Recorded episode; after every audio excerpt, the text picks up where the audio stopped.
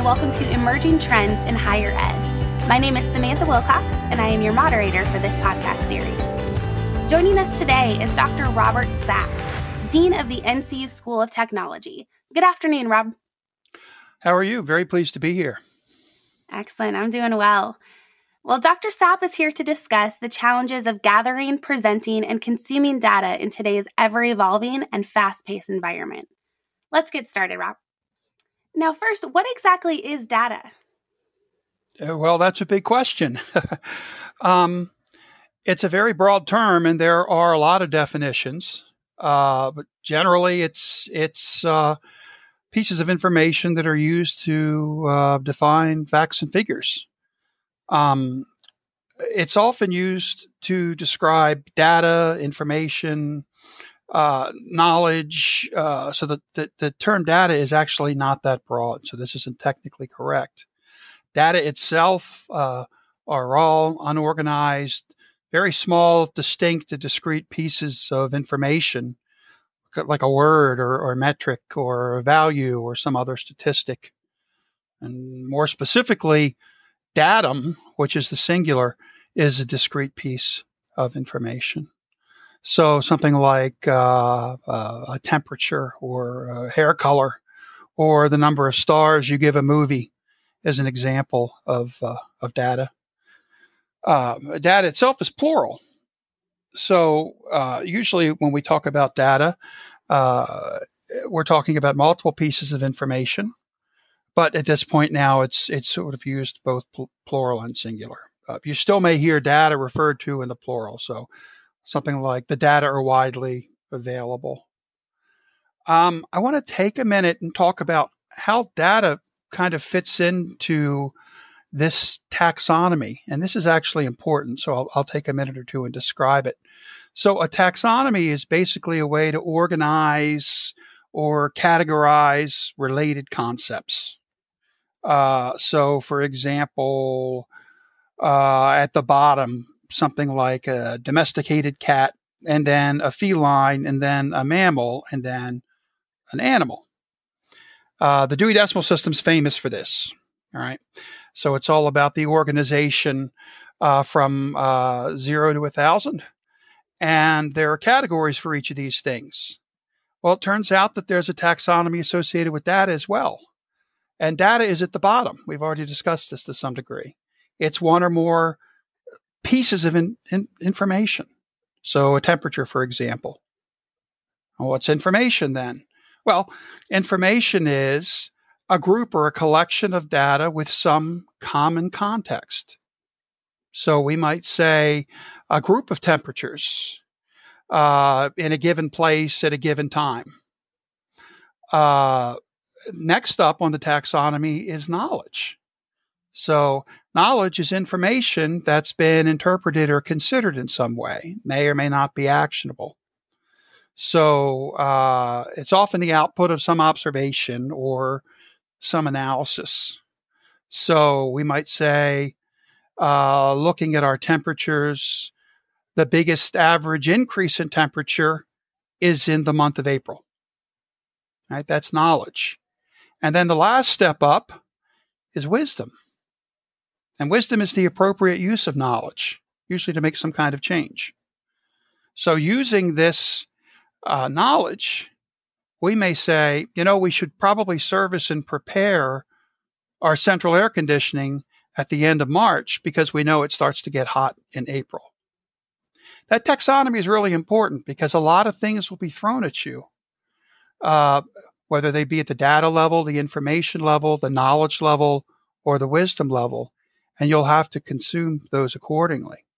So the term data does have a very specific definition, but it's also frequently applied to information and sometimes even to knowledge and wisdom.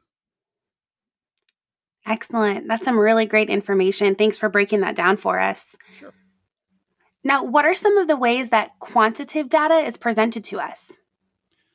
Uh, so, quantitative data, talking about numbers, metrics, values. So um, there are probably four ways. One way is as a value, so as a metric or a number, either by itself or with other numbers. And we see that often uh, in columns and rows, in tables, and organized as tables. So we also see quantitative data in textual documents. It could be anything as short as a sentence, or it could be in reports or even dissertations. Uh, but it's a value that's articulated and usually described in some way. We see quantitative data in data visualization in graphs and the like. And then also we'll see it in narratives or presentations, which someone is presenting to us, usually with some uh, visual component as well. So the text uh, uh, data, that's usually to explain results or trends or outcomes. We see it in sentences and paragraphs, often as part of a larger document. And this should almost always be referenced with some citation that can be confirmed. If you're reading something and you see a number that isn't referenced and cited, view that with skepticism. Tables. Well, uh, tables are for showing groups uh, of data, information per se. Uh, and we can show groups or categories of either numbers or words. They're organized in rows and columns. And we can show a great deal of specificity in tables. We can be far more specific in tables than we can be in, say, a chart, for example. We can show you know, decimal points, four and five decimal points down the, down the line. So it's very good for summarizing and comparing groups of data. Not so good at showing trends, for example. And tables uh, these days for things like heat maps, for example, can encompass colored text and fields for even greater emphasis or elucidation. And then finally, visualization. Visualization is the graphic representation of data or information and this can greatly simplify communicating big data sets and complex data sets. It can show the relationship between multiple variables. And uh, there are all kinds of primary and secondary graphs for general and specific communication of quantitative data. Um, in terms of presenting, normally a presentation is uh, combining oral, uh, video and visual elements. This can be live or recorded. And so you'll see things like tables and visualizations and text all come together uh, and with with an uh, an oral uh, component. So those are the sort of the four ways in which quantitative data are presented. Excellent, thank you. Now, a question I'm sure many people have in um, an information driven world how can I determine if the data presented to me is accurate and legitimate? Yeah, that's a million dollar question, isn't it? it's hard. Um, uh, it's it's it's difficult, and it's even more difficult since we're in such a data and information rich environment. Let's think for a minute about what accurate and legitimate means. First, we're talking about validity. So, are the data we, we're looking at, considering, are they correct and complete and reasonable? do they accurately represent the the phenomenon that they're describing? And we have reliability. Reliability speak to the degree to which the data are a consistent measurement of whatever it is they're supposed to be describing. So if we are looking at a sample of a population of a thousand people and it's a good sample, it should be very, very similar in uh, in the um, descriptive statistics from one sample to the next. And if it is, then those data are said to be reliable. And then finally, integrity. And believe it or not, even in, in large media organizations, in a lot of instances, the data are corrupted in some way, hopefully unintentionally, maybe not always when they're transferred from their origin and used uh, uh, for another purpose. So, those are kind of the three main areas that we need to be concerned about validity, reliability, and integrity of the data. Now, when you look at data, when you consume data, I'm going to ask you to do something that might seem counterintuitive. ask yourself, does it pass my sniff test? We call this face validity. So look at it. If it's a chart, take a good look at it. If it's a number or a table, look at it very carefully and view it with some healthy skepticism. The whole idea of trust, but, but confirm. Okay. Now you have to be careful here because based on your interest and relationship in the statistic or in the data, you probably have some bias. But we're not really talking about making a decision about the legitimacy and the accuracy just based on your feeling or your opinion about it. This is just a place to start. The next thing to do is to consider the source. So before you seriously consider and consume data in any form, you need to consider where it comes from.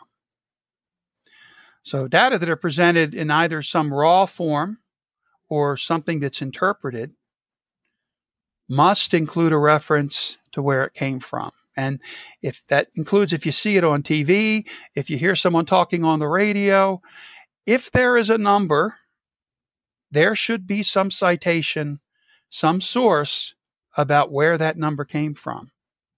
If there isn't, be wary. In many instances, you can make inferences about the, the accuracy and legit, legitimacy of the data based on that source. So be cautious when considering data of any kind that isn't clearly cited or that has a citation that you can't confirm. And ideally, the, the data that, that is being used can be confirmed by multiple sources that don't cite one another. Excellent. Those are some great tests as we're reviewing data. Now, you mentioned reliability. Uh, what are some of the best techniques for finding reliable data? Sure. Uh, you know, there's the uh, there's the metaphor. Uh, that, well, goes back to when I started on the internet in the '80s. Um, that that uh, said that that uh, finding information on the internet is getting a sip of water from a fire hose, and that was true then. So clearly, um, uh, there is a great deal of let's call it content, and to be kind, available Unfortunately, uh, there is a great deal of crap as well. and so we have to be uh, very cautious consumers. So to find reliable data, I would recommend the first thing you do is find the headwaters for that data flow. Where does it come from? Where did it originate? Usually, there are a handful of, of places that source, truly source data, unless the data is an output of, of uh, original research that was done. So you might check governmental databases and knowledge resources. Uh, the Fed has a ton of these governmental bureaus. One of the best overall uh, meta sites is data.gov, but clearly census data is widely used. Healthdata.gov is widely used. The EPA is widely used generally a website that ends in .gov uh, is is something that you can uh, rely on uh, with uh, with some degree of certainty. Not always, but you could also look at, at, at sort of recognized international leaders in not for profit research. So, like the World Health Organization and UNICEF, GeoBase, the folks at Pew who do a lot of research, original research. You can check uh, what's coming out of some universities and academic research institutions. Uh, these are good for uh, niche data sources that um, are based on specific research that's being done in that institution. And then there are public data resources. These use, tend to be clearinghouses. Uh, so Google public data, Amazon public data.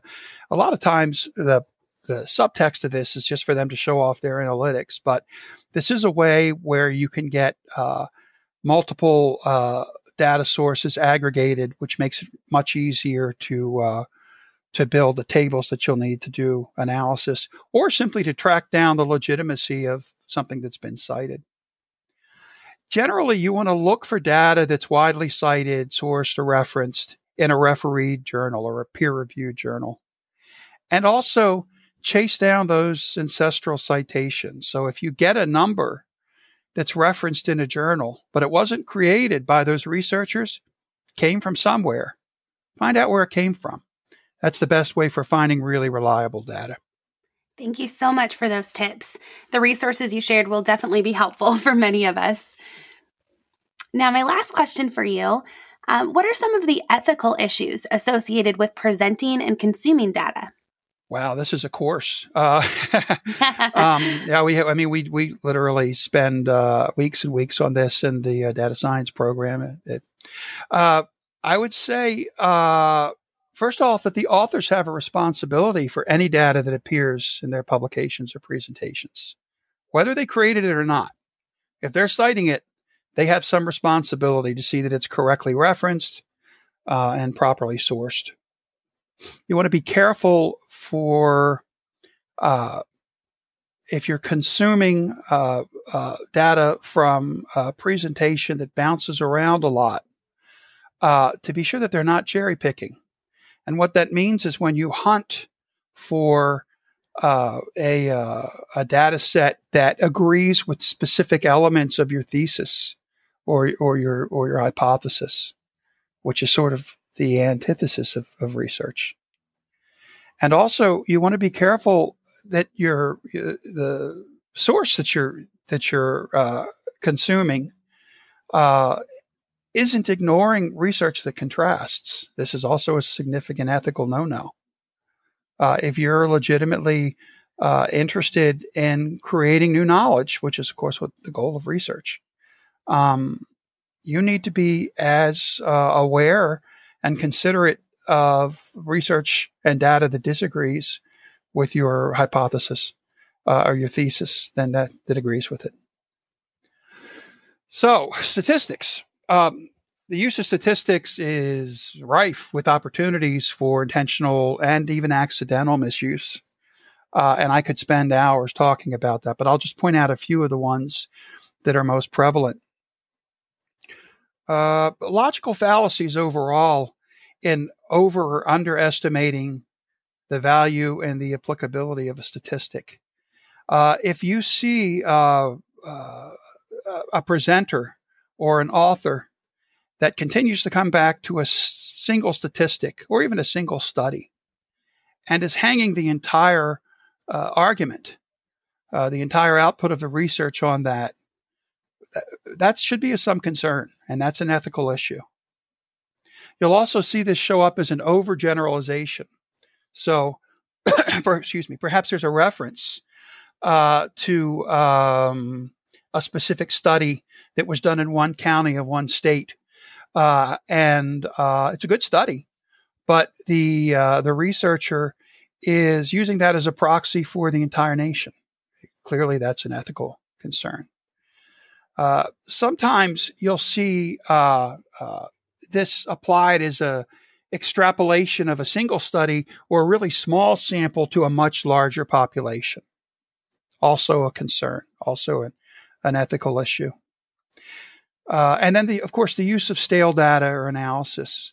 So if you're uh, referencing uh, a study that was completed in in 1975 uh, and using that uh, to uh, support an argument based on uh, current uh, current research, that's a that's concern.